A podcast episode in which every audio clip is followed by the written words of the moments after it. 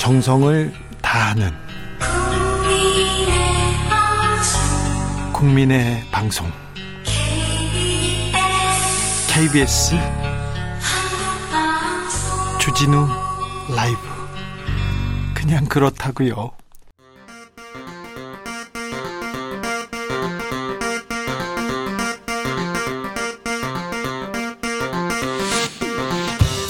이천 주진우 라이브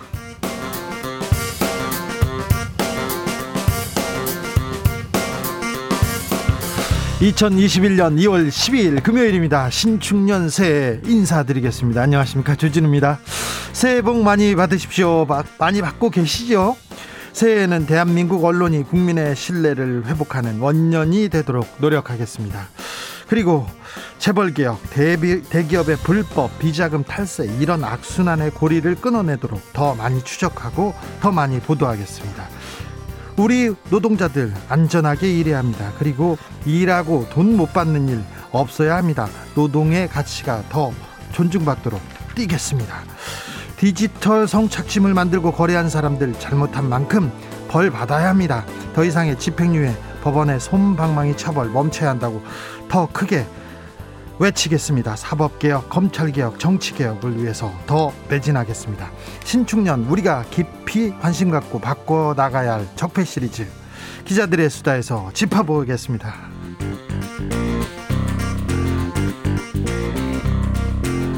공수처 출범에 이어서 새해에는 검찰개혁 시즌2 이어갑니다.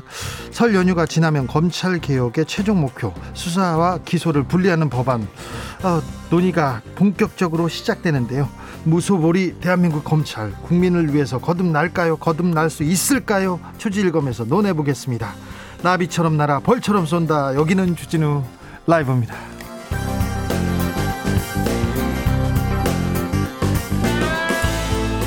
신축년 새해에도 자중자애 겸손하고 진정성 있게 여러분과 함께 하겠습니다. 3012님께서 주진우 라이브 없었으면 진상 피우면서 혼자 명절 지냈을 텐데 우리 기자님이 함께 하니 얼마나 좋으냐. 오늘도 함께 해주셔서 감사합니다. 제가 감사합니다. 8113님. 역시 주 기자님 새 첫날 첫 멘트부터 실수. 역시 한결 같으세요. 그래도 좋아요. 화이팅. 네. 아, 네. 그랬어요. 죄송해요. 네. 첫날 네, 주진우 라이브 이거 말하는 게 또 죄송합니다. 자, 권력형 비리, 사학 비리, 법조 비리, 채용 비리, 곳곳에 부패와 비리가 난무하고 매일 희망 없는 뉴스들이 쏟아집니다. 하지만 여러분의 주진우 라이브가 그 속에서도 한 줄기 희망을 찾아보겠습니다. 꼭 찾아내겠습니다. 신축년 새에도 더 많은 관심과 사랑 부탁드리겠습니다. 많이 어, 예쁘게 봐주십시오. 새해 소망 어, 비셨어요? 덕담 많이 나누셨습니까? 설날 밥상에서 오간 얘기 좀 들려주십시오. 재밌는 얘기면 더 좋고요. 5인 이상 모임 금지로 모이지 못했죠. 어, 드라이브 스루 세배했다는 분도 있고요. 또 영상 통화로 세배했다는 분도 있는데 어떻게 어, 어떻게 세배했는지도 알려 주십시오. 그리고 모이지 모이면 안 됩니다. 모이면 안 됩니다. 단 하나 주진우 라이브로 모이는 거는 괜찮습니다. 천 명이든 만 명이든 천만 명이어도 괜찮으니까 주진우 라이브에서 무제한 모임 가능하다는 거 알려주십시오. 주변 사람들한테 떡 먹으면서 얘기하면요 떡 나옵니다. 자 어디서 뭐 하시는지 어디서 주진우 라이브 듣고 계신지 인증해 주시고요. 가족에게 전하고 싶은 말 아, 메시지도 보내주십시오. 저희가 대신 보내드리겠습니다. 오늘도 긴급 치킨 지원금 지원하고 보내드리고 있습니다. 사연 보내신 분 중에 추첨을 통해서 2만 원 상당의 치킨 교환권 보내드린다는 거 다시 한번 말씀드립니다. 샵 9730 짧은 문자 50원 긴 문자는 100원입니다. 콩으로 보내시면 무료입니다. 그럼 주진우 라이브 시작하겠습니다.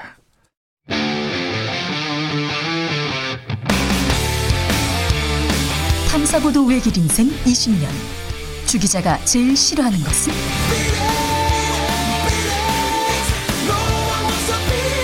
이 세상에서 비리와 부리가 사라지는 그날까지 오늘도 흔들림 없이 주진우 라이브와 함께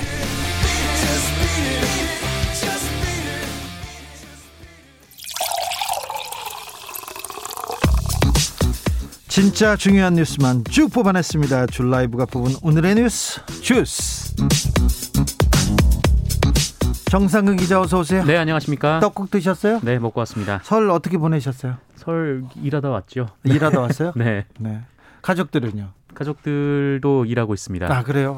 김동희님께서 명절 때 일하기로 유명한 주진우 씨가 있어서 그나마 새벽부터 나와서 일하지만 위로가 되네요. 떡국은 나중에 먹는 걸로. 아 네. 저는 명절 때 일합니다. 그리고 지금껏 음, 여름 휴가를 한 번도 가져, 가본 적이 없어요. 아 정말요? 여름 휴가 때만 되면 내가 좀 지켜야 될 것 같고 다른 기자들이 노니까 아 음. 지금 뭘 일하면 조금만 해도 특종을 낼 수 있을 것도 같은 그런 생각에 어리석은 생각인지는 몰랐어도 여름 휴가 못 갔습니다. 그리고 네. 명절 때도 일하는 게 편했는데 네 아무튼 오늘 명절 때 나와서 일하시는 분들한테 많은 위로와 응원 보냅니다. 0247님 할머니 댁 가는 길인데요. 적막한 참 엄마 아빠 웃으세요. 0247님 네. 엄마 아빠 웃으세요. 치킨 보내드릴게요. 자 코로나 확진자가 조금 줄었습니다. 그래도 400명대네요. 네, 오늘 영시 기준 코로나19 신규 확진자는 모두 403명입니다. 네. 지역사회 발생자 384명이고요. 어, 제가 500명대였는데 하루 만에 100명이 줄었, 줄었 습니다. 휴일에 검사 건수가 조금 줄으니까 네, 아무래도 그렇기 때문에 이 확산세가 줄어들고 있다 이렇게 보기는 어렵습니다. 저기 부천의 영생교 어떻게 됐습니까? 네, 영생교 승리재단 그리고 오정 능력 보습학원 관련 확진자가 100명을 넘었습니다. 100명이 넘었어요. 네, 경기도 고양시 그 일산 서구의 태평양 무도장 그리고 동경식당 관련 확진자도 50명에 육박했고요. 예. 어, 용산구 지인 모임, 뭐 한양대 병원, 안산 제조업체 등등 어, 기존 집단 감염지에서도 확진자가 계속 이어지고 있습니다. 집단 감염이 이어지고 있습니다. 종교 단체 그리고 무도장 아우 댄스 혼자 하셔도 되는데 좀좀 부탁드리겠습니다. 네. 댄스는 혼자 하셔도 돼요. 당분간 코로나 시대지 않습니까? 정부가 내일 사회적 거리두기 조정안 발표합니다. 네, 이 사회적 거리두기 조정안과 함께 이 전국 5인 이상 사적 모임 금지 및 수도권 밤 9시, 비수도권 밤 10시 이후 영업 제한 조치 뭐 관련해서도 논의해서 확정할 예정입니다. 자, 모두 논의합니다. 5인 이상 사적 모임 금지 이게 풀릴 건지 네, 설 연휴까지 연장을 했기 때문에 네. 그 다음 주에 어떻게 할지를 결정을 하는 건데요. 원래는 설 연휴 지나면 풀어주려고 했어요. 그럴 그런데 가능성이 높았었습니다. 네. 네. 그런데 이제 승리재단 등이 신규 확진자가 다시 많아지면서 어, 당국의 고심이 깊어지고 있는 상황입니다. 아, 다만 이 국민적 피로감이 높고 또 다중이용시설 제한에 따른 형평성 문제가 제기가 되고 있어서 방역 수칙은 강화하되 이 집합 금지는 최소화하는 이 세부 대책이 논의되고 있다라고 언론은 보도했습니다. 네. 3932님께서 오늘도 일하러 간 우리 남편 서울 시내버스 운행하는 사람인데요. 쉬지도 못하고 코로나 때문에 고생인데 신나는 노래 많이 틀어주세요. 그리고 유성운수 750B번 7775 운행하시는 제 남편 기사님 수고가 많으시고요. 사랑합니다. 이렇게 보냈습니다. 네. 어, 기사님 사랑한답니다. 네. 그리고 아, 네. 이렇게 명절인데 버스 운행하시고 대중교통 운행, 운행하시는 분들 때문에 우리가 명절 편안하게 쉬, 쉰다는 거 항상 감사하게 생각합니다. 그런데요. 어머님 여기 노래 틀어주는 그런 방송 아니에요. 그 방송은 저녁에 저쪽 네 다른 데로 가시고 저희는 좋은 뉴스 네저 저 희망 가득 찬 뉴스 보내드리겠습니다. 좀 무겁지만 꼭 필요한 뉴스 이렇게 보내드릴게요. 아무튼 기사님 수고가 많으시고 사랑한다고 아 저기 부인께서 메시지 전해드리라는 거 제가 아, 책임 완수합니다. 문재인 대통령이 오늘 설 메시지를 전했습니다. 네, 문재인 대통령 부부는 한복을 차려입고 직접 핸드폰으로 인사 영상을 촬영해서 올렸는데요. 요새 트렌드입니다. 네, 이 가장 경사스러운 명절이 섭섭한 날이 됐다라면서 그러게요. 이 지난 추석에 이어 이번 설에도 고향을 방문하지 못하는 국민들께 위로의 말씀을 드린다라고 밝혔습니다. 아, 그리고 설 연휴에도 방역에 노심초사하시는 방역진 그리고 의료진에게도 격려와 감사의 말씀을 드린다라면서 아, 부디 새해에는 마스크를 벗어도 되고 또 장사도 마음껏 할 수 있는 평범한 일상을 되찾길 간절히 소망한다라고 밝혔습니다. 문 대통령 내외에는 뭐 청와대에서 강아지들하고 같이 그냥 설을 조용히 보내는 것으로 선택했습니다. 정세균 국무총리도 설 메시지를 냈습니다. 네, 정세균 총리는 이제 곧 백신 접종이 시작되면 다시 이전의 평화로운 일상으로 되돌아갈 수 있을 것이다 라면서 그렇게 되도록 정부는 모든 역량을 집중하겠다라고 밝혔습니다. 아, 그리고 안전한 명절이 되도록 특별 방역에 최선을 다할 것이라면서 이 국민께 힘이 되는 정부가 되도록 끊임없이 노력하겠다라고 말했고요. 또 연휴 기간 만남과 이동 자제를 거듭 호소하기도 했습니다. 민주당에서는 어떤 메시지 나온 거 있습니까? 민주당에서는 검찰의 수사권 기소권을 분리하는 검찰개혁 시즌 2 얘기를 하더라고요. 네, 검찰개혁 관련 뉴스가 나왔습니다. 어, 민주당 검찰개혁특별위원회는 검찰개혁 완수를 목표로 중대범죄수사청 설치법을 비롯해서 검찰개혁 법안을 2월 임시국회 회기 내 처리하는 데 주력한다는 계획이라고 언론은 보도를 했습니다. 김종인 국민의힘 비상대책위원장은 보궐선거 단일화에 대해서 입장을 냈습니다. 네, 채널A와의 인터뷰에서였는데요. 그 야권 단일화는 숙명적이라고 말을 했습니다. 어, 초창기에는 단일화에 대해 염려가 있어서 삼자 대결도 생각을 했지만 이 최근 상황은 단일화를 안 할 수 없는 상황이다라면서 3월 15일 이내로 단일화가 이루어질 수 있다면 선거에는 지장이 없다라고 밝혔습니다. 한 발 물러 선 것 같아요. 네, 맞습니다. 어, 그리고 국민의힘 서울시장 보궐선거 경선이 일정상으로는 다음 달 4일 이 최종 후보를 선출하게 되는데 김종인 위원장은 25일이면 토론이 끝나고 바로 여론조사에 들어갈 것이다 라면서 어, 이달 말에 후보 선출을 끝낼 수도 있다라고 밝혔습니다. 어제도 저희가 이 뉴스를 전해준 것 같고 지난주에도 몇 번 보는 것 같은데 아동학대 관련 뉴스가 또 나왔습니다. 네, 전북 익산에서 생후 2주밖에 안 된 남자아이가 학대로 사망한 것으로 알려져서 또 충격을 주고 있습니다. 2주, 생후 2주인데요. 네, 어, 정말 작은데요, 생후 2주면. 네, 경찰에 따르면 지난 9일 밤 12시에 가까운 시각 아이가 의식이 없다라는 신고가 119에 접수가 됐고 어, 아이가 심정지 상태로 발견돼서 병원에 이송이 됐으나 끝내 사망을 했습니다. 어, 소방당국과 함께 출동한 경찰은 아이의 몸에서 아동학대의 흔적을 발견하고 즉시 20대 부모의 신병을 확보했습니다. 이 부모는 경찰 조사에서 아이가 침대에서 떨어져서 상처가 난 것이다라고 진술을 하다가 아이가 분유를 토하길래 손찌검을 했다라며 혐의를 인정했습니다. 어, 이들은 사망에 이를 정도의 폭행은 아니었다라는 취지로 진술을 했지만 어, 전력이 있었습니다. 이 한 살배기 누나 한 살 더 많은 그 아이의 누나가 있었는데요. 어, 이 아이도 학대한 혐의로 지난해 경찰 조사를 받았던 것으로 확인됐습니다. 어, 아이 누나는 현재 그 아동보호 전문기관의 보호를 받는 중이라고 합니다. 생후 2주밖에 안 된 아이인데 갓난 아이를 손찌검 했다고요? 아이가 분유 먹고 토하는 게 아이인데 그걸 손찌검을 했다는데 아 정말 끔찍하네요. 네. 아, 안타깝습니다. 낙태 시술에 대해서 여러 논란이 있었는데 대법원에서 무죄 확정 판결을 받았습니다. 낙태 시술한 의사에 대해서요. 네, 이 대법원이 낙태 시술을 한 산부인과 의사에게 무죄를 선고했습니다. 헌법재판소의 낙태죄 위헌 결정 이후 법원이 이를 근거로 낙태 시술의 무죄 확정 판결을 내린 것은 이번이 처음입니다. 예. 이 대법원 2부는 업무상 촉탁 낙태 혐의로 기소된 산부인과 의사 A 씨의 상고심에서 선고 유예를 판결한 원심을 깨고 무죄로 파, 파기 자판을 했다라고 밝혔습니다. 그 전에도 선고 유예로 좀 문제가 있으나 이게 처벌할 수는 없다 이렇게 생각을 했어요. 그런데 아예 무죄로 바뀌었습니다. 네, 그렇습니다. 산부인과 의사 A 씨는 2013년 9월 미혼모 B 씨의 부탁을 받고 낙태 시술을 한 혐의로 재판을 받아왔습니다. 1, 2심은 유죄로 판단을 했는데요. 어, 대법원에서 무죄 판결이 나온 상황입니다. 예. 바이든 출범 후에 바이든이 취임 후에 한미 방위부 협상이 타결되는 분위기인가 봅니다. 네, 재작년부터 계속 이어졌던 뉴스인데요. 이 분담금 관련 협상이 타결에 근접했다라는 CNN 보도가 나왔습니다. 예. 어, CNN은 이 관련 논의에 정통한 소식통 다섯 명의 말을 인용을 했는데요. 이 수주 안으로 협상이 타결될 수 있을 것이다라고 했고요.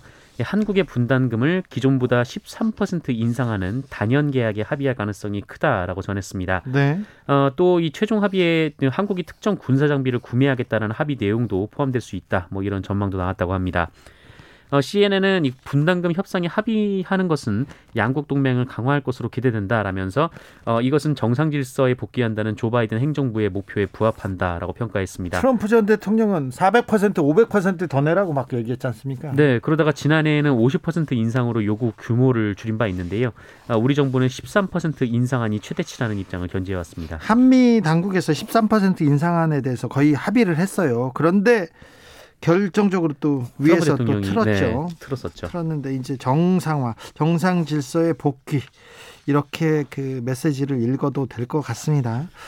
미국에서 위안부 피해자들한테 망언을 했던 하버드 교수, 이 교수를 비판하는 목소리 계속 커지고 있습니다. 학계에서도 있었고 미국 정계에서도 목소리가 나왔어요. 네, 일본군 위안부 피해자를 매춘부로 규정한 이 마크 램지어 하버드대 로스쿨 교수의 논문을 둘러싼 파장이 확산되고 있습니다. 아, 해당 논문이 공개되자 하버드대 한인 학생회가 즉각 성명을 내어서 반박을 했었는데 그 수준을 넘어서 어, 정치권까지 이 문제에 관심을 기울이고 있습니다. 이 공화당 소속의 영김 연방 하원 의원은 한국계입니다. 네, 한국계입니다. 현지 시간으로 11일 트위터를 통해서 램지어 교수의 주장은 진실이 아니고 사실을 오도할 뿐 아니라 역겹다라면서 어, 우리는 인신매매와 노예 피해자를 지원해야 한다. 이들의 인격을 손상하면 안 된다라고 사과를 요구했습니다. 램지어 교수는 법학자예요. 역사학자가 아닙니다. 그래서 그래, 그래서 그런지 역사학계에서도 램지어 교수를 비판하고 있습니다. 네, 램지어 교수의 이 논문이 그 국제 학술 저널에 실릴 예정이었는데요. 어, 국제법 경제저널이라는 학술지였습니다. 네. 어, 그런데 이 학술저널이 이에 대해 우려를 표명하고 자체 조사에 착수하기로 했습니다. 이 제동이 걸린 셈이고요. 어, 그리고 하버드대에서 한국사를 가르치는 카처 에커트 교수도 램지어 교수의 논문에 대해서 어, 경험적, 역사적, 도덕적으로 비참할 정도로 결함이 있다라고 지적한 바 있습니다. 비참할 정도로 결함이 있다고 지적하고 있습니다. 그런데 일본 내 학자들은 또 램지어 교수를 응원하는 또 글을 써내고 있습니다. 자, 어떻게 흘러가는지 저희가 계속 지켜보겠습니다. 일본의 모리 요시로 도쿄올림픽 조직위원회 회장입니다. 전직 네. 총리였고요. 근데 결국 여성 비하 발언으로 사퇴했습니다. 네, 모리 요시로 회장은 지난 3일 열린 그 일본 올림픽위원회 임시 평의원회에서 여성 이사 증원 문제를 언급하면서 어, 여성이 많은 이사회에는 회의 진행에 시간이 걸린다라는 말을 했습니다. 어, 일본 사회에서도 비판의 목소리가 높았고요. 이 논란에도 모리 회장은 사임을 거부를 했었습니다. 사실 어, 여성 문제, 여권 문제에 대해서 일본 사회에서는 크게 논란이 되지 않아요. 네네. 항상 어, 이 문제에 대해서 여성 인권에 대해서는 크게 생각하지 않는다는 생각을 했었는데 이번 문제는 좀 컸어요. 그렇습니다. 이 일본의 자원봉사자들이 500명 넘게 이탈을 하고 성화봉송 주자들도 하지 않겠다라며 줄사퇴하는 일까지 있었는데 이게 IOC에서 좀 압박을 했던 것 같습니다. 네, 국제올림픽위원회도 모리 회장의 발언은 완전히 부적절하다라는 성명을 냈고 그리고 도쿄 도지사가 모리 회장 회장과 회의 자리가 있으면 본인은 불참하겠다라고 선언까지 했습니다. 네. 아, 결국 모리 회장은 어제 사퇴 의사를 밝히고 오늘 사퇴를 했습니다. 그런데 사퇴하면서도 논란이 좀 있어요? 네, 이 모리 회장이 어제 가와부치 사브로 전 일본 축구협회 회장을 만나서 조직위 회장을 맡아달라 이렇게 요청을 하고 어, 가와부치 전 회장은 이를 수락하면서 이번엔 모리 회장에게 어, 조직위원회 고문으로 남아달라 이렇게 요청을 했다는 보도가 나왔습니다. 이게 왜 논란이 됐죠? 어, 왜냐하면 이 조직위 정관에 어긋나기 때문인데요. 이 조직위원회 정관에 따르면 회장의 선임 해직 권한을 가진 것은 이사회이고요.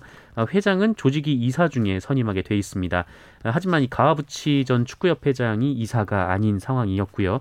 어, 그래서 일본 언론에서도 밀실 후계 지명이다 이렇게 비판을 하고 있습니다. 사실 일본에서는 이렇게 후계를 지명하고 어, 밀실에서 그 후계자를 정하거나 회장을 정하는 일이 많아요. 네. 여성 문제도 마찬가지고요. 언론도 보도를 잘 안 합니다. 그런데 이 문제는 국제적으로 좀 논란이 됐고 국제 올림픽 위원회가 지금 그 관여하고 있는 문제여서 모리 회장이 여성 발언으로 사퇴를 하고 후임 후임 지명에 대해서도 논란이 되고 있는 거 아닌가 이렇게 생각합니다. 좀 일본은 어떤 면에서는 굉장히 선진적인 면이 있는데 어떤 면에서는 굉장히 보수적이고 네네. 후진적인 모습도 보입니다. 자, 주스 정상근 기자와 함께했습니다. 감사합니다. 고맙습니다. 1029님께서 오늘은 유난히 비대면으로 서로의 인사말 단톡방이 불납니다. 모두 사랑합니다. 이렇게 보내셨고요. 4177님께서는 대구 팔공산으로 운동 나왔어요. 주위에 모든 분들이 숨도 차고 하지만 마스크 끼고 띄엄띄엄 올라가고 있네요. 아, 산에 올라가면서도 마스크 잘 쓰시는구나. 훌륭하십니다. 9932님, 저기는 지금은 저는 해운대입니다. 여름휴가 때만큼 사람이 많아요. 어우, 사람 많으면 안 되는데 그래도 전부 마스크를 쓰고 있으니 코로나는 걱정 안 해도 될 것 같습니다. 산에서도 바다에서도 마스크 잘 쓰시는군요. 역시 대단하십니다. 그 마스크 쓰고 안전하게 설날 보내시기 바랍니다. 교통은 어떤지 좀 알아볼까요? 공인혜 씨. 주진우 라이브.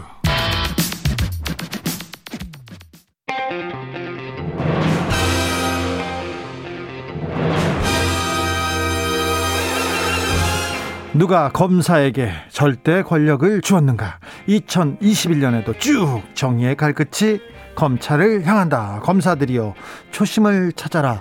초지일검. 검찰 개혁을 위한 뜨거운 한 걸음 2021년에도 주진우 라이브가 검찰 개혁에 벽돌 두 장 올려놓겠습니다. 여의지검 개혁부 김경진 전 의원 어서 오세요. 안녕하세요. 김경진입니다. 새해 복 많이 받으세요. 네, 감사합니다. 오늘은 특별 손님 판사 출신 서기호 전 의원 안녕하세요. 안녕하세요. 새해 복 많이 받으십시오. 네. 설 명절 어떻게 보내십니까? 어떻게 아. 또 방송국까지 와, 와주시고 죄송하고 미안합니다. 하여튼 뭐 출연해서 방송할 기회를 얻어서 좋긴 한데요. 네.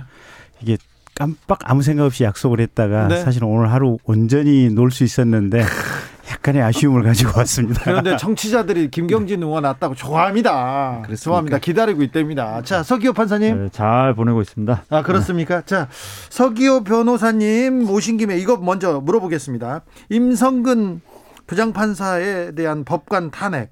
어떻게 보셨어요? 법관 탄핵 이후에 임성근 나가라가 아니라 김경수 대법원장 나가라 이렇게 탄핵 요구가 이어지고 있는 거는 또 어떻게 보십니까? 네, 본질 핵심 본질은 어, 임성근 판사의 이제 사법농단 그 네. 행위, 예. 에, 재판 관여 행위에 대한 탄핵이기 때문에 에, 역사상 최초로 법관 탄핵이 이루어진 점이 중요하고 예. 어뭐 그 과정에서 어, 녹음한 부분에 대한 내용이 지금 좀 본질을 흐리고 있는데요. 네. 에, 김명수 대법원장이 녹음 과정에서 벌, 그 발언한 내용들이 좀 부적절한 부분이 있긴 하지만 네. 그렇다고 해서 그 부분이 무슨 직권남용죄에 해당된다든지 뭐 사퇴해야 될 정도의 사안은 아니라고 봅니다. 김경진 검사님. 그러니까 이제 일단 탄핵 자체는 정당한 것 같아요. 네. 근데 이제 두 번째 그 과정에서 있었던 대법원장의 행위라든지 이런 것들은 첫째는 최소한 결과적으로 거짓말이에요. 네. 그러니까 조금 나쁘게 보면 의도적인 거짓말일 수도 있고. 근데 이제 대법원장으로서 체면 최소한 체면을 많이 구려 이게 구겼고 네. 의도적인 거짓말이라면 그 거짓말하고 똑같은 내용이 지금 김도우 의원실에 공문으로 갔거든요. 네. 공문으로 갔다면 그건 허위 공문서 작성죄가 성립할 여지가 있어서 네. 조금 법적인 문제가 될 여지가 있고 네. 두 번째는 법원 내부에서도 이게 사표를 받아주는 것이 대법원장으로서 의무냐 아니면 재량이냐 이 부분이 아직 명확하지 않은 것 같아요 보면. 네.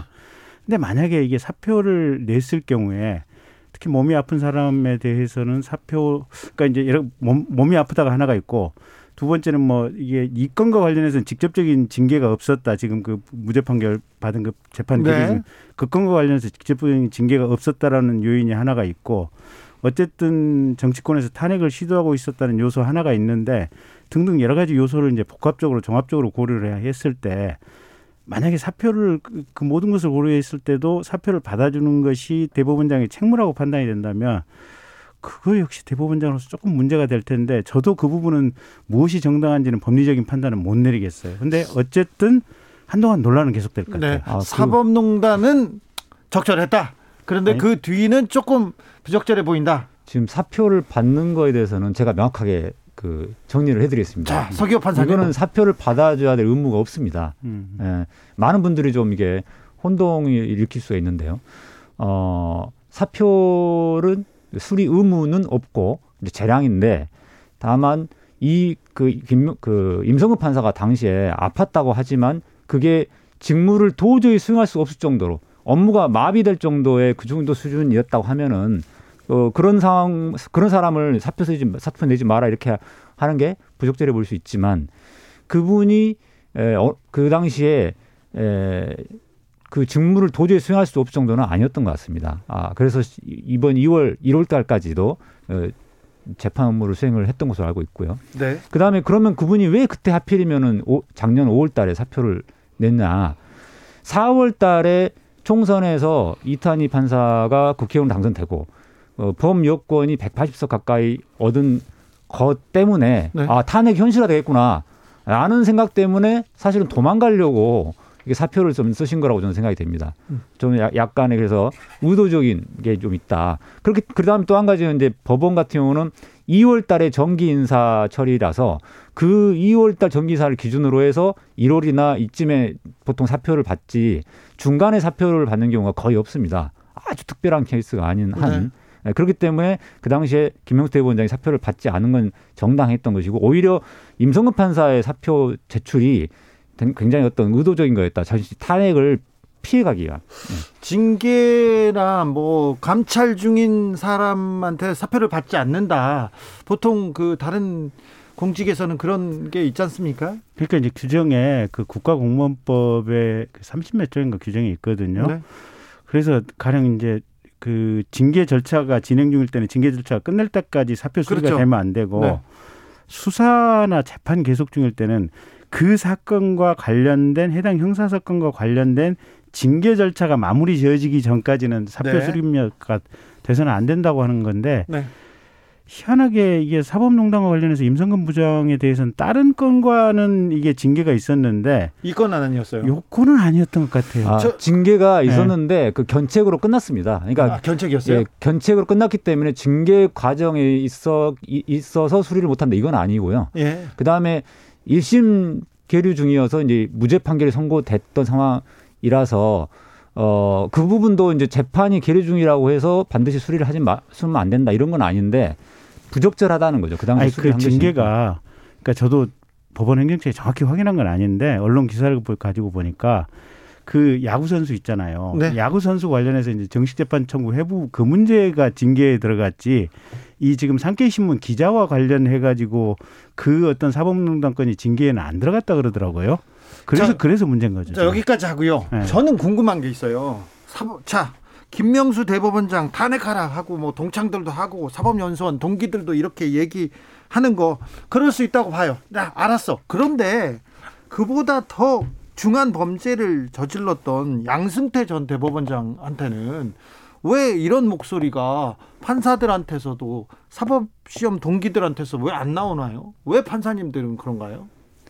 이제 그분들이 기본적으로 이 사법농단 재판 관여 행위에 얼마나 그게 얼마나 심각한 예, 위헌적 행위인지에 대해서 알겠죠. 감각이 저는 없다고 봅니다. 아니 판사들이 왜 어떻게 몰라요? 아, 아니, 아니 그거는 사실 잘 모릅니다. 그 주기자 질문이 잘못된 게 질문이 잘못됐다고요? 예, 지금 고무다리 긋고 있는 거예요. 뭐라고요? 고무다리 긋고 있는 거라고. 고무다리요? 남- 고무다리를 왜 남의 그러니까, 다리를 아? 그러니까 엉뚱한 소리 하는 거라고. 아니 그, 그 양승태 대법원장 같은 경우는 네, 검찰에 의해서 구속이 됐던 사람 아니에요. 그렇죠. 구속돼서 지금 재판을 받고 있다. 그러니까 구속돼서 재판 받다가 불구속으로 풀려나서 지금 계속해서 일심 재판 받고 있죠. 진행 중인 상황 네. 아니에요. 네. 아니 그 이상의 더 중한 처벌이 어디 있어요? 저- 아니 중한 처벌을 받았기 때문에 도, 아니 진행 중한 처벌 절차가 프로세스가 진행 중 아니에요 보면. 진행 중이죠. 어. 진행 중인데 그러니까 근데 그, 근데 뭐 더 처벌을 하라고 아니, 아니 근데 잠깐만 왜 차- 두 분이 싸우고 그러세요? 아니, 저도 이야기 좀 합시다. 아니 제가 판사님들 제가 이야기하려고 지금 건데. 판사님들한테 얘기하는 거예요. 자, 자, 서경 아니. 저는 질문이 적절했다고 생각하는데요. 네. 그러니까 어떤 취지인지가 알겠어요. 왜 이게 사법농단 재판 관여 행위라는 거에 대해서는 이미 구속되고 중요한데. 중요한데도 불구하고 네. 그 동기나 그, 판사들이 그 판사들이 그 부분에 대해서는 막 문제 삼지 않고 오히려 김명수 대법원장이 이번에 부적절한 거짓말 이런 거에 대해 뭐 엄청난 심각한 범죄처럼 이렇게 난리를 치냐라는 건데요. 제가 보기에는 근본적으로 이런 거예요. 대법원장과 행정처장, 차장, 뭐 기타 법원장급에 있는 소위 고위 법관들이 중간 관리자들이 어 재판에 관여하는 방식이 사법 행정권의 일환으로 많이 했거든요. 쉽게 말하면 이제 선배 법관으로서 후배 법관을 지도한다.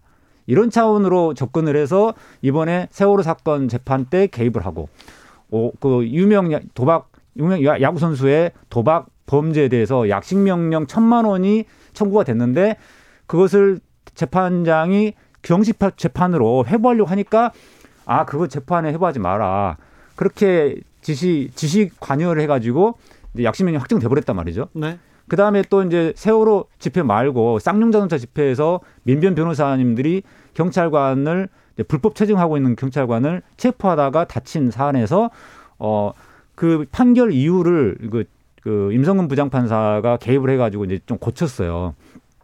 예를 들어서 이게 세 가지가 이번에 탄핵 사유인데 이런 행위들에 대해서 그 소위 경력이 높은 옛날에 뭐 20년, 30년 전에 판사가 됐던 분들이 대체로 보면은 이런 행위들에 대해서 그냥 있을 수 있는 행위 정도로 생각을 해요. 이거를 심각한 재판 개입이나 직권 남용이나 이렇게 생각을 안 한다는 거죠. 판사들의 저런 법, 법에 대한 인식은 어떻게 보십니까? 저 김경진 의원님? 음, 그렇죠. 그러니까 이제 이게 그러니까 아, 뒤에 질문도 있지만 이, 이 포함이 되어 있는 것 같은데 왜 국정원 전환 파일 있잖아요. 예, 예. 옛날에는 그거 당연하다고 했잖아요, 보면. 그렇죠. 예, 근데 국정원 아이오들이 와서 저 네. 애들한테 물어보고 사찰하는 거를 당연하다고 생각했어. 예, 근데 냉정하게 법 조문 가지고 생각해 보니까 이게 사찰이고 불법인 거야, 보면. 네, 예. 그 엊그제 김은경 환경부 장관 지금 법정 구속됐잖아요. 네. 아니 청와대에서 정권이 바뀌었으면 산하기관장 바꿀 수도 있는 거지. 네. 공모라고는 하는 형태를 취하지만 어쨌든 청와대에서 이 사람 시켜라라고 찍어가지고 내려갈 수도 있는 거지. 아 옛날에 이명박 때 다 그렇게 했던 거 아니에요? 보면. 그렇죠. 전 정권 때 다 그랬잖아요. 그 전에 다 했잖아요. 네. 근데 냉정하게 법 조항을 가지고 보니까 아 이게 불법이잖아요. 보면 눈 가리고 아는 아웅하고 사람들 그냥 들로리로 세워놓고 뽑은 거 아니에요. 이게 지금 법원 내부에서도 후배 판사들이 잘한다고 하지만 법원장이나 대법원만 대법원장만큼 대법관이나 뭐 이렇게 고참 선배들 수십 년 하신 법관들만큼 식견이 있겠어요. 그러니까 뭔가 물어보고 지도하고 뭐 이랬던 것이 관행이 됐는데 이게 냉정하게 적용을 하고 보니까 이게 불법인 거예요 보면. 그러니까 그렇죠. 이제 그런 불법들이 옛날에는 별 관행에 대한 불법 관행에 대한 의식이 없이 이게 업무의 효율성이랄까 이게 당연하다고 그 조직이 움직여 왔는데 어느 시점에 냉정하게 자르고 보니까 이게 불법인 거예요 보면. 그렇습니다. 판사님. 예, 그렇기 때문에 이번 기회에 사법농단 행위, 재판 관여 행위가 이게 불법이고 헌법을 위반한 행위다라는 것을 명확하게 헌법재판소에서 선언해 줄 필요가 있고 2월 28일 날 설령 그 에, 퇴직해 가지고 그 뒤에 에, 그 전에 제대로 판결이 안 나오고 그 뒤에 하더라도 말하죠. 퇴직한 뒤라도 어, 그 부분에 대한 예, 사법농단 관여 행위에 대한 위헌성을 선언해 줄 필요가 있고 또 한 가지는 이번 김명수 대법원장의 그 녹음 과정에서의 문제의 본질은 임성근 판사가 몰래 녹음한 게 불법입니다.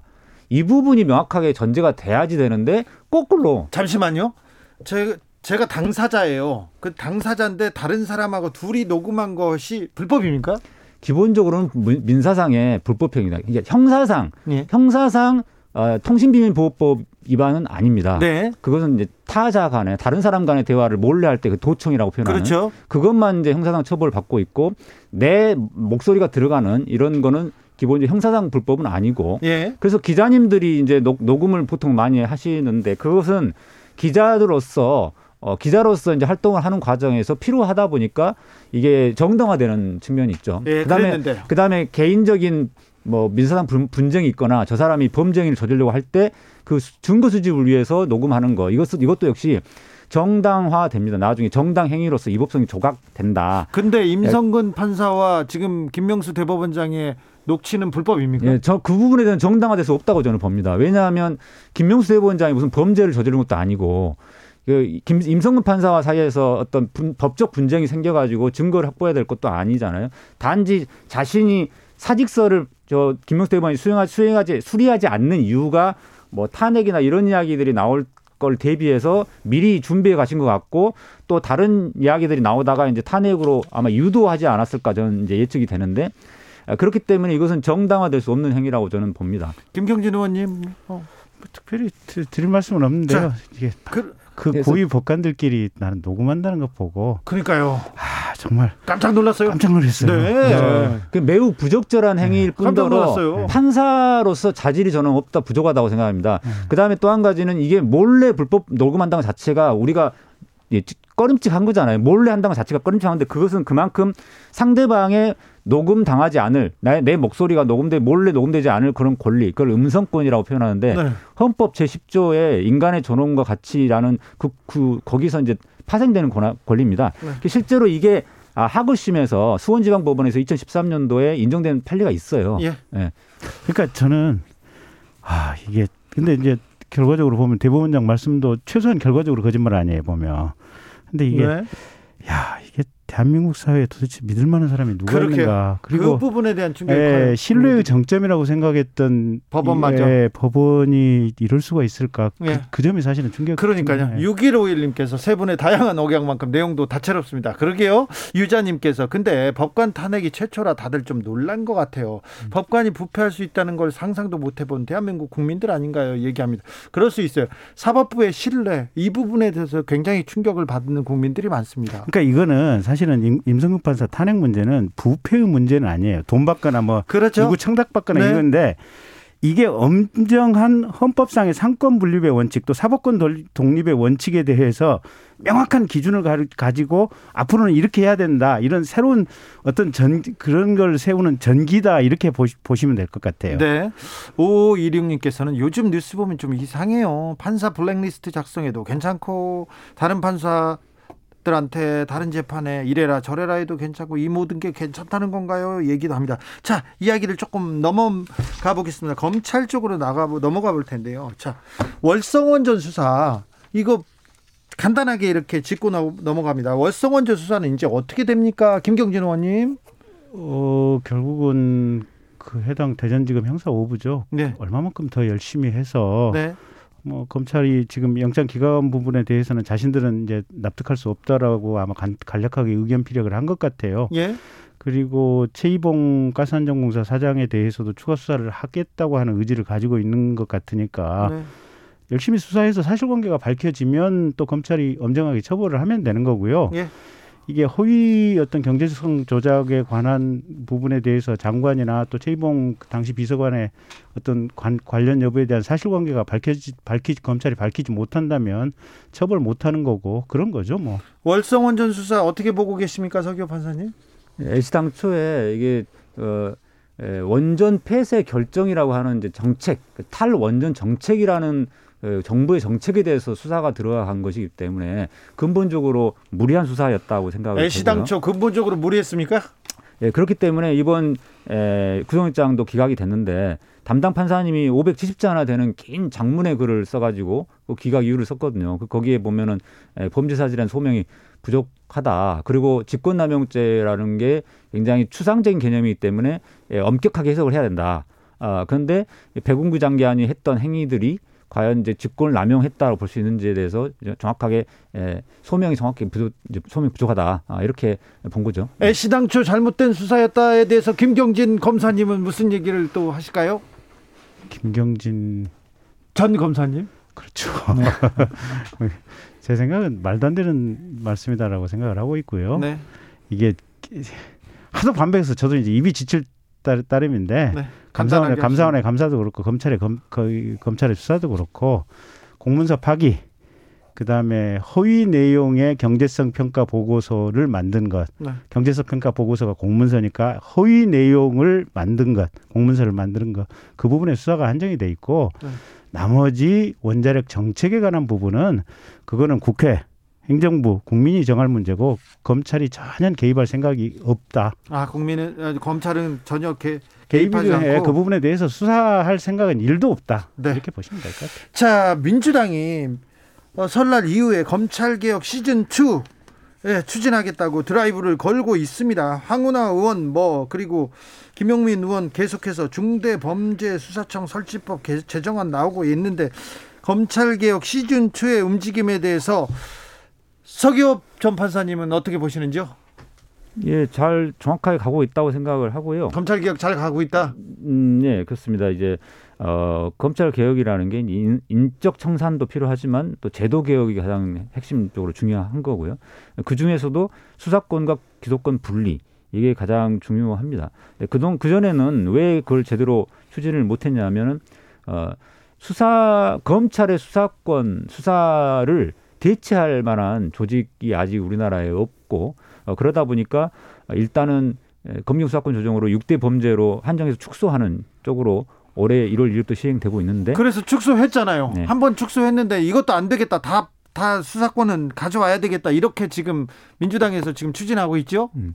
예, 그것은 이제 2019년 7월부터 진행됐던 조국 전 장관에 대한 전방위적인 어떤 극장형 수사 아, 이런 것들을 보면서 검찰의 수사권을 주면은 예, 이런 식으로 표적 수사를 해서 언론에 흘리기를 통해 가지고 어 그런 수사들이 무리한 수사들이 진행되는 경우가 많기 때문에 에, 아예 검찰의 수사권을 폐지한 쪽으로 하겠다. 그러니까 검찰청에서는 기소만 전담하는 그런 기구로 이제 선진국형으로 가고 수사권은 여기저기로 좀 분리를 시키는 게 각자 권력 분산, 견제 원리에도 맞다.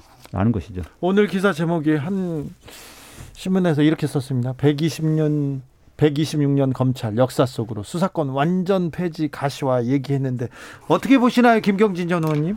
아니 왜 민주당도 좀 분리하고 국회도 좀 몇 개로 나누고 그러지? 아, 민주당도 분리해야 됩니까? 아니 국회 국회는 왜 예산 심사권도 갖고 법안 입법권도 갖고 행정부 감시 견제권도 갖고 세 개의 권한을 동시에 왜 다 가지고 있어? 더 많은 권한이 있죠. 인사청문회권도 있고 네. 왜 그걸 다 붙여 있어 독재하는데 이게 마찬가지잖아요. 이게 지금 뭐 검찰이 수사를 하는 나라가 없다 그러는데 네. 당장에 우리 옆에 일본만 해도 동경지검 특수부에서 일본 수상했던 사람들 줄줄이 다 조사를 하고 있는 거 아니에요 보면 예. 엊그제 그 물러간 아베 아베 수상 지금 그 복권놀이 관련해 갖고 지역구 주민들 초청했던 문제들 네. 동경지검 특수부에 수사를 하고 있는데 일본 검찰도 그게 일본 정권에 의해서 그냥 쪼물락쪼물락 되다 보니까 수사가 안 돼서 일본 내부 언론이나 국민들 비판이 많은 거 아니에요. 예. 또 우리 옆나라 중국만 해도 이게 일반 사건은 겨- 우리나라 경찰에 해당하는 공안이 하지만 공무원 관련 범죄 수사는 거기는 검찰이 전담해서 한단 말이에요 보면. 예. 그리고 이 수사라고 하는 것이 결국은 이게 검찰이 직접 조사를 해야 이게 기소를 할 것인지 말 것인지 나름대로 판단이 되는 거 아니에요 보면. 이제는 수사는 하지 말고 음. 그 자료만 보고 기소를 판단하라는 그게 거죠. 판단이 안 된다는 거 아니에요 보면. 그게 쉽지 않습니까? 예, 쉽지가 않. 그러니까 지금 이, 지 초지 일검도 이 intro부터 바꿔야 되는 게 누가 검사에게 절대 권력을 주었는가? 아니 무슨 검찰이 절대 권력이 있어? 한동훈 검사장 봐요. 일년에세 번씩 추미애 장관한테 추미애 장관 눈 맞게 되니까 세 번 세 번씩 그냥 검사장이나 검사장이나 되는 사람이 튕겨 나가는 거 아니에요. 네. 아니 검찰 조직도 그냥 120년 만에 그냥 수사권 이- 일반 수사권 뺏어서 경찰에게 주고 또 마음에 안 드니까 현재 민주당 정권에 마음에 안 드는 행위하니까 검찰 제도 자체를 없애버리겠다고 하는 거 아니에요. 민주당이 검찰 무슨 개혁 무슨 검찰이 검사가 절대 권력을 가지고 있다고 이런 intro를 넣- 넣는 거예요. 이게 아 이제 바꿔야 됩니까? 바꿔야지. 자, 이제 제가 지금 이제 말씀드릴게요. 불쌍한 검찰 좀좀 보살펴 줍시다. 이렇게 intro를 바꿔야지. 김경진 전 검사님께서 이제 과거에 검사 시절에 아까 제가 물어봤어요. 특수부 이런 거 활동하셨어요. 이게 특수부 로 검사, 특수부 검사로 계속 하신 건 아니 한 적은 없고 공안부나 뭐 형사부 이렇게 왔다 갔다 하셨다고 하더라고요. 그러니까 김경진 전 검사님은 일반적인 검사들 다수의 검사들을 지금 대표하시는 분이에요. 근데 여- 우리가 왜 절대 검찰에게 절대 권력을 주었는가 이렇게 표현하자면 저는 이 초질검 intro가 아주 제대로 됐다. 저는 칭찬드립니다. 아, 왜냐? 왜 우리가 검찰에 절대 권력을 줬- 줬다고 이야기하냐면 거기서 말하는 검찰은 특수부 중심의 그런 에, 저, 에, 특수 그 뭐죠? 직접 수사를 주로 전담하는 특수부 검사들을 주로 이야기를 해요. 왜냐하면 에, 다른 일반적인 검사들은 그렇게까지 절대 권력은 아니 아니죠. 그래서 네. 그 특수부에서 하던 역할을 지금 공수처 만들어 가지고 네. 김진욱 공수처장이 이제 4월부터는 공수처에서 수사를 하겠다는 거 아니에요. 아니 그건 대한민국 fact가 좀 잘못됐는데 공수처에서 수사하는 거는 고위 공직자의 일부 범죄, 뇌물죄라든가 뭐 이런 범죄로 한정돼 있습니다. 아니, 모든 맞아. 범죄를 다 하는 게 아니에요. 어쨌든 고위 공직자가 범할 수 있는 가능성이 매우 높은 범죄들을 지금 찍어서 공수처가 할 수 있도록 심지어는 검찰이나 경찰이 하고 있는 것도 중간에 뺏어갈 수 있도록 제도 개선을 해놓은 거 아니에요 보면. 근데 네. 저는 이 민주당 정권이 그- 굉장히 우습다고 생각하는 게 나라 나라를 지금 지들 거라고 생각을 하고 있는 것 김경 같아요. 저 지금 민주당이 우습습니까? 예, 무서워요. 이거 하고 있는 일- 거 보면 세 살짜리 네. 애들도 안 하는 짓을 하고 있는데 아니, 그건 좀 올해 지금 1월 1일부터 검경 수사권 조정 법안이 이제 시행이 되고 됐어요. 있어요. 예. 20대 때 예. 법 통과된 게 그러면 이 제도를 가지고 최소한 한 10년 이상은 해봐야 돼요. 이이 좀- 제도도 지금 안착이 안 돼 있고 어떤 문제점이 생길지 아니 당장에 이용구 법무부 차관, 차관 사건만 해도 경찰이 지금 직접 수사하도록 하니까 어떤 사건은 지금 폭행죄로 가고 봐서 그냥 내사 종결해버리고 어떤 것은 특가법 위반으로 해서 오고 이러는 거 아니에요 보면 예, 예. 그러니까 이 상황에 대해 개선된 제도에 대해서 어떻게 어떤 문제점이 있고 이게 잘 안착할 만한 상황이 있는지 최소한 10년 이상은 해보고 해야 되는데 검찰이 지들 마음에 안 들게 무슨 환경부 장관 무슨 조국 수사 누구 수사 누구 수사 한다고 하니까 이번에 민주당이 이게 170 몇 석을 가지고 있는 걸 기화로 해가지고 검찰 조직 자체를 그냥 아예 없애버리겠다 짝짝. 찢어버리겠다 지금 이 생각으로 하고 있는 거예요. 아니, 장관 그 수사- 진행자께서 그 음. 끼어들지 마시고 제가 반론을 할게요. 알겠어요. 예, 네. 진행자는 중립을 지키세요. 아니 저 서기호 판사님은 진행을 하시려고 하세요. 자 아니, 서기호 판사 진행자는 중립을 지키셔야지 자꾸 반론을 펴시면 안 돼. 반론은 제가 피겠습니다. 하세요. 알겠습니다. 예. 일단 우리 김경진 의원님이 민주당 보고 우습다고 하셨는데 제가 보기엔 국민의힘 당이 되게 우스워요. 예, 우습게 보여요. 이게 아니, 하는 게 다 어린이 같아요. 막 그냥 떼쓰고 막 무조건 뭐 좀뭐 하면은 막 무조건 사퇴하라고 그러고. 아, 그다음에 또 한 가지는 우리 에, 어, 이 10년 정도 해보고 해야 된다. 그게 원론적으로 맞습니다. 근데 지금 이런 공수처라든가 이 검경 수사권 조정이나 뭐 이런 수사권 분리 이런 게 이미 10년 전부터 주장을 했고 그때부터 추진되려고 했던 거예요. 근데 노무현 정부 시절부터 사실은.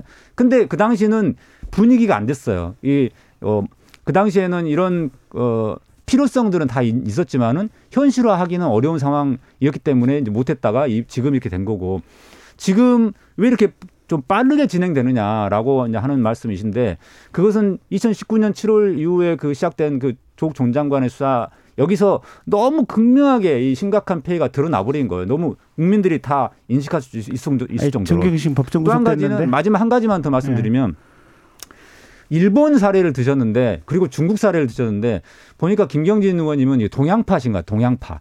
예, 저는 서양파인데요. 서양파 이- 아니 미국, 서양의 미국, 제도. 독일, 프랑스도 검찰이 수사 다 하는데. 아니 거기는 수사 안 하고 그 공판만 하죠. 아니 네, 수사 다 해. 그 거기 FBI나 이런 아니, 여기서 수사를 하잖아요. 아니 네. 미국도 뉴욕주 남부 검찰청 같은 경우는 아니 지금 트럼프 미국에서 현재 지금 트럼프 전 대통령 수사를 어디서 하고 있어요? 미국 뉴욕 검찰에서 검찰에서 하니까 하고 있어요. 그러니까 플로리다로 갔죠. 검찰에서 하고 있고 미국도 증권 범죄라든지 공무원 뇌물 범죄라든지 주요 범죄들은 미국 검찰에서 직접 하고 있어요. 독일이나 프랑스는 대륙 범죄이기 때문에 우리 지금 이 검경 수사권 조정 이전의 형사소송법 체계로 하고 있고 심지어는 그 경찰이 목표로 하고 있는 시스템이 영국식 시스템인데 영국마저도 우리나라 검찰과 비슷한 어떤 청들 기관들을 도입을 해가지고 거기를 통해서 영장심사라는 이런 걸 받고 지금 법원으로 와라라는 것으로 오히려 이 경찰을 통제하기 위해서 영국도 검찰 제도를 만들어가고 있는 그런 과정들이에요. 서양도 그래서 조금 서- 공부하셨는데요. 네, 근데 서양에서는 그런 제도들이 이제 있긴 한데 그런 부분들이 우리나라처럼 검찰총장을 정점으로 한 단일 조직 하에 막강한 권력을 다 갖고 있는 그런 검찰청에서 하는 게 아니고 우리나라가 검찰청은 좀 개념이 많이 다릅니다. 거기는. 예, 그래서 기본적으로는 수사권이라는 것은 분리돼서 견제하는 것이 예, 더 낫고 아 그렇지 않으면은 독점을 하다 보면은 이게 부패하게 돼 있다는 거죠. 예. 아니 뭘 독점을 합니까 검찰이? 지금 것은 좀 힘이 셌잖아요. 아니 힘이 세. 아니 그 검사장 내가 한동훈 검사장 얘기하지만 한동훈 한동훈 검사장은 지금 추미애 추미애 장관에 의해서 날라간 케이스들인데 다- 네. 지금 윤석열 총장만 해도 박근혜 대통령 때 그 국정원 댓글 사건 수사하다가 한 방에 고검으로 날아갔죠. 4, 년 내내 했던 거 아니에요? 보면. 날아갔잖아요. 보 수 진보를 가리지 않고 검찰은 항상 정권에게 불, 불편한 존재예요. 그래서 그 정권을 향해서 칼을 들이대면 보수 정권이건 진보 정권이건 가차없이 날려왔다고. 그게 지금까지의 상황이고 그런데도 국가가 어느 정도 유지가 됐던 것은 검사들이, 검사들이 들이대서 아씨 죽으면 죽었지 그래도 나는 한번 검사 됐으니까 끝까지 대한민국을 위해서 올바른 역할을 하고 죽겠다라고 하는 그 기백으로 지금 대한민국이 일정 정도 유지된 게 있는 거예요. 김경진 전 검사님 검사들이나 전 검사들은 우리나라가 이 정도로 좀 정의롭고 법치가 지금 그 그 다 흘러 넘치는 이유는 검사들이 정의로웠기 때문이라고 아니 얘기하잖아요. 물론 음. 김학의처럼 네. 또 검찰총장이나 검사장 해보려고 정권에 붙어먹는 놈들 한둘이 아니었어요. 많았죠. 많았어요. 네, 정치 많았지만 많았어요. 그럼에도 불구하고 큰 틀에 있어서는 큰 틀에 있어서는 검사들이 그나마 눈 부릅뜨고 정권하고 이렇게 붙어서라도 내가 사건 제대로 하고 최선에 다해서 진실을 밝혀서 내가 기소해야겠다 이 생각으로 왔던 거예요. 근데 지금 민주당 정권처럼 자신들에게 불리한 수사한다 그래서 그냥 완전히 조직 자체를 이게 분리해버리고 없애려고 하는 이런 정권은 지금까지 단 한 번도 아, 없었어요. 민주당이 자, 자, 이게 기소한 것만 가지고 이야기하시는데 기소해가지고 그 사건들이 과연 다 유죄 판결까지 확정됐냐 이 말이에요. 그 중에 상당수가 대법원에서 다 무죄로 파기환송됐어요. 특히 중수부 옛날 검수가 그, 그 중수부 해체 이야기가 왜 나왔냐면 중수부에서 했던 사, 사건 수사들이 되게 무리하게 수사해가지고 나중에 무죄로 된 경우가 많습니다. 그렇기 때문에 이 검찰이 뭐 열심히 해가지고 정권 상대로 뭔가를 그 정의를 세웠다고 생각하지만 의원님 좀 무리한 수사도 있었어요. 아니 정권에서 시키는 거 음. 매번 청부 수사를 많이 했었죠. 아, 그렇죠. 정권이 정권이 좋아하는 사람은 항상 검찰총장을 심었으니까. 음. 그러니까 지금 문재인 정권의 최대의 실책 중에 하나가 윤석열이라고 하는 너무 강골 검사를 검찰총장을 시키다 보니까 지금 이 사단이 난 거 아니에요. 역설적으로 얘기를 하면. 네. 근데 어쨌든 지금 현재 윤석열 총장이 임명돼서 보여줬던 모습은 우리가 교과서적으로 생각했던 검찰총장의 모습을 구현하고 있는 거고. 윤석열 총장이요? 네. 과거 대부분의 검찰총장들은 어쨌든 정권에 의해서 임명되고 정권의 비율을 맞추려고 하는 이런 과정이나 흐름 속에 있다 보니까 네. 서기호 변호사님 말씀하신 대로 과거 대검 중수부가 직접 수사를 하면서 정권 자, 입맛에 맞는 서기호 판사님 마지막으로 한마디 있어야죠. 하시면서 네. 윤석열 같은 경우는 이제 검찰총장 제대로 하셨다고 하셨는데 정확하게 말하면 윤석열은 이 중수부장 같은 그런 행동대장 칼잡이 그런 수준 그런. 첫날부터 검찰 얘기만 나오면 토론은 뜨겁습니다. 김경진 전 의원님 말 거칠었습니다. 사과드리는데 그래도 검찰 얘기는 해야 되겠다는 김경진 전 의원이었습니다. 인사드리시고요. 말은 그 끝난 거예요? 말은 거칠었다기보다도 네. 내용의 핵심을 좀 봐주시고요. 아 그래요? 민주당도 좀 정신 좀 차리고 좀 하시기 바랍니다. 서기호 전 판사님도 얘기해 주십시오. 인사해 주십시오. 아 진짜 끝난 거예요? 네, 나 노래 너- 들어야 되는데 아, 너무 빨리 끝났는데 아, 좀 아쉽습니다. 지금 예. 시간 이렇게 많이 줬는데 자. 인사하라니까요. 아 예, 새해도 어, 검찰 개혁 새해 예, 뭘요?